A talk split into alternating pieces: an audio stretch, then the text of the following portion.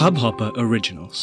To start your podcast for free, log on to studio.hubhopper.com. नमस्ते India कैसे हैं आप लोग? मैं हूँ शिवम। अगर आप हमें पहली बार सुन रहे हैं तो स्वागत है। इस शो पर हम बात करते हैं हर उस खबर की जो इम्पैक्ट करती है आपकी और हमारी लाइफ तो सब्सक्राइब का बटन दबाना ना भूलें और जुड़े रहे हमारे साथ हर रात साढ़े दस बजे। नमस्ते इंडिया में। ब्रिटेन के इतिहास का सबसे छोटा प्रधानमंत्री कार्यकाल।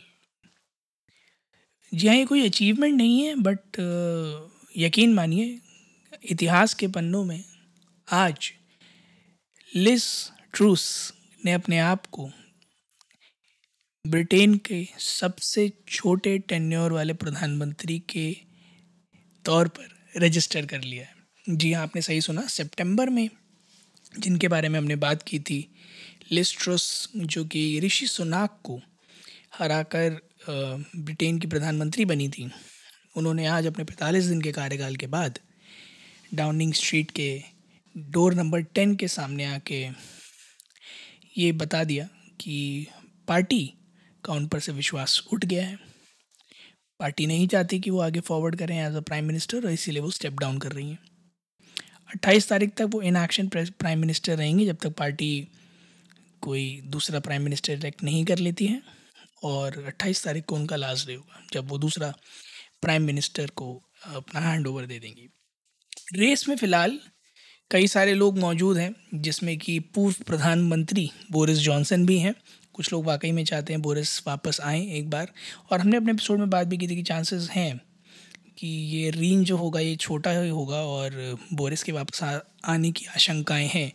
This would be protected earlier as well कि ये जो पूरा का पूरा स्पैन है लिस्ट्रॉस का, वो छोटा हो सकता है ऐसा देखने में लग रहा था। क्योंकि जिस तरह की उनकी पॉलिसीज़ थी, जिस तरह की उनकी बातें थी, जिस तरह के उनके प्रोमिस थे though seemed like taking the entire Britain economy to not a next level but a level below which it actually took उनकी जो अन unaccounted unprecedented tax cut policy थी which made the investors feel कि इसकी भरपाई होगी कैसे? और जिस वजह से कहानी बद से बदतर हो गई that has what has led to this entire situation becoming from drastic from worse to drastically worse actually और फ़िलहाल जो वहाँ के फाइनेंस मिनिस्टर है, उनके ऊपर एक अच्छा खासा प्रेशर है जेरेमी हंट के ऊपर कि उनको इन्वेस्टर्स को रीअश्योर करना है और ब्रिटेन की जो रेपुटेशन है फाइनेंशियल उसको रीइंस्टेट करना है। साथ ही साथ पार्टी को एक नया कैंडिडेट भी लेके आना। इस रेस में बोरिस जॉनसन है ऋषि सुनाग भी हैं जनता काफ़ी पसंद कर रही है उन्हें। उम्मीद है कि वो आगे निखर कर आएँगे। इसके अलावा और भी कई सारे लोग हैं। पेनी मॉडर्न हैं जो कि फॉर्मर डिफेंस मिनिस्टर हैं। सुएल सुएला ब्रेवरमैन हैं जो कि फ़िलहाल इंटीरियर मिनिस्टर थे। आ, थी माफ़ कीजिएगा और वेडनेसडे को उन्होंने क्विट भी किया है। तो फ़िलहाल इस रेस में चार पाँच लोग हैं जो अपनी पूर्णतः दावेदारी स्थापित करने की कोशिश कर रहे हैं बट ब्रिटेन के लोगों के लिए ये एक बहुत ही भारी समय है। 2016 के ब्रेक्सिट वोट्स के बाद से अब तक छः साल में चार प्रधानमंत्री बदल चुके हैं। ये अब जो आएँगे वो पाँचवें होंगे।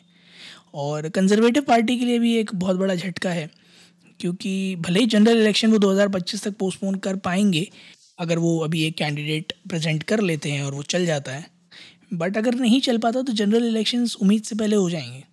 और उस केस में साढ़े बारह साल की जो उनकी एक लंबी रन है, वो बुरी तरह अफेक्ट हो सकती है। चांसेस हैं कि देश की सबसे स्ट्रॉन्ग पार्टी ब्रिटेन की सबसे स्ट्रॉन्ग पार्टी को एक्चुअली में सत्ता छोड़नी पड़ जाए। तो जो पूरी अर्थव्यवस्था है, जो पूरा फाइनेंशियल स्टैचर है ब्रिटेन का, वो फ़िलहाल जिन स्तंभों पर खड़ा है, वो बड़े मिजरेबल कंडीशन में है। And I am afraid to say this but chances are कि ब्रिटेन में जो नेक्स्ट प्राइम मिनिस्टर आएगा, वो सबसे पहली कोशिश यही करेगा कि फाइनेंशियल स्ट्रक्चर को स्टैब्लिश किया जाए। हो सकता है चीज़ें थोड़ी और ख़राब हों आम आदमी के लिए। Inflation already forty years high पर है उनका। But at the end of the day country की इकॉनमी को स्टेबलाइज करने के लिए गवर्नमेंट को रिजर्व्स चाहिए होते हैं ताकि जो इन जनरल ऐसी चीज़ें हैं जिन्हें नहीं रोका जा सकता। जैसे पेंशन स्कीम है, वहाँ बहुत स्ट्रॉन्ग है वो, उसको नहीं रोका जा सकता। पीपल लाइवलीहुड डिपेंड करता है उस पर, लोगों का। तो उसको बचाए रखना है प्लस इंफ्रास्ट्रक्चर बचाए रखना है प्लस डेप्ट भी बढ़ने नहीं देना है ज़्यादा, उसको भी मेंटेन करके रखना है। तो कहीं ना कहीं थोड़ा सा आम आदमी के ऊपर मार आती ही है। एंड आई गेस इंडिया में भी पोस्ट कोविड एरा में हम लोग थोड़ा थोड़ा ये चीज़ फेस कर ही रहे हैं कि इन्फ्लेशन थोड़ा ऊपर है, सब्ज़ियाँ, चीज़ें रोज़मर्रा की थोड़ा थोड़ा महँगाई दर ऊपर है, महँगाई बढ़ रही है लगातार रूप से। But at the end of the day purchasing power बढ़ा दी गई पहले और फिर महँगाई बढ़ाई गई तो वो सब इवन ऑड आउट हो चुका है। तो लोगों को लगता है सैलरी बढ़ी है बट फिर भी सेविंग्स नहीं हो रही है क्योंकि खर्चे बढ़ गए हैं। खर्चे इसलिए बढ़ गए हैं क्योंकि परचेजिंग पावर बढ़ी है तो उस वजह से स्पेंडिंग पावर बढ़ी है, जिस वजह से रेट्स बढ़ गए हैं। ऑफ़ कोर्स हर हर किसी की परचेजिंग पावर बढ़ी है तो उस वजह से कैप ऑपेक्स बढ़ा है, जिस वजह से दामों पे असर पड़ा है। So I guess this is a cycle which is increasingly going on ये होता ही रहता है और ऐसा ही चलता रहता है। बट हालात ब्रिटेन में थोड़े से ख़राब हैं। हमारी उम्मीद है, हम प्रार्थना करते हैं कि ब्रिटेन इनसे उभर आए और हमारी आशा यही है कि जो अगले प्राइम मिनिस्टर होंगे वो कोई ऐसे कैटेस्ट्रॉफिक डिसीजंस नहीं लेंगे, ऐसी कोई जो है विपदा पैदा करने वाली योजना लेकर नहीं आएँगे, बल्कि एक्चुअली में लोगों के हित के लिए काम करेंगे और कोशिश करेंगे ब्रिटेन को इस पूरी विपदा से बाहर निकालने के लिए। बाकी आप लोग भी जाइएगा इस ट्विटर और इंस्टाग्राम पर इंडिया अंडर नमस्ते पर। हमें बताइए आप लोगों को क्या लगता है, कौन बनेगा ब्रिटेन का अगला प्रधानमंत्री ऋषि सुनाक या बोरिस जॉनसन। क्या आपको लगता है बोरिस जॉनसन की वापसी होगी? या आपको लगता है कि एक भारतीय मूल का प्रधानमंत्री अब ब्रिटेन को माँगता है? हमें जानकर बड़ा अच्छा लगेगा। उम्मीद है आप लोगों को आज का एपिसोड पसंद आया होगा। तो जल्दी से सब्सक्राइब का बटन दबाइए और जुड़िए हमारे साथ हर रात साढ़े दस बजे सुनने के लिए ऐसी कुछ इन्फॉर्मेटिव खबरें। तब तक के लिए नमस्ते इंडिया।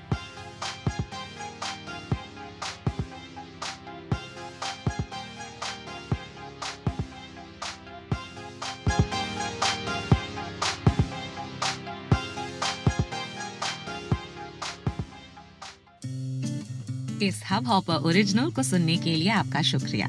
अगर आप भी अपना पॉडकास्ट लॉन्च करना चाहते हैं तो हब हॉपर स्टूडियो वेबसाइट पे रजिस्टर करें और एक मिनट के अंदर अंदर अपना खुद का पॉडकास्ट लॉन्च करें।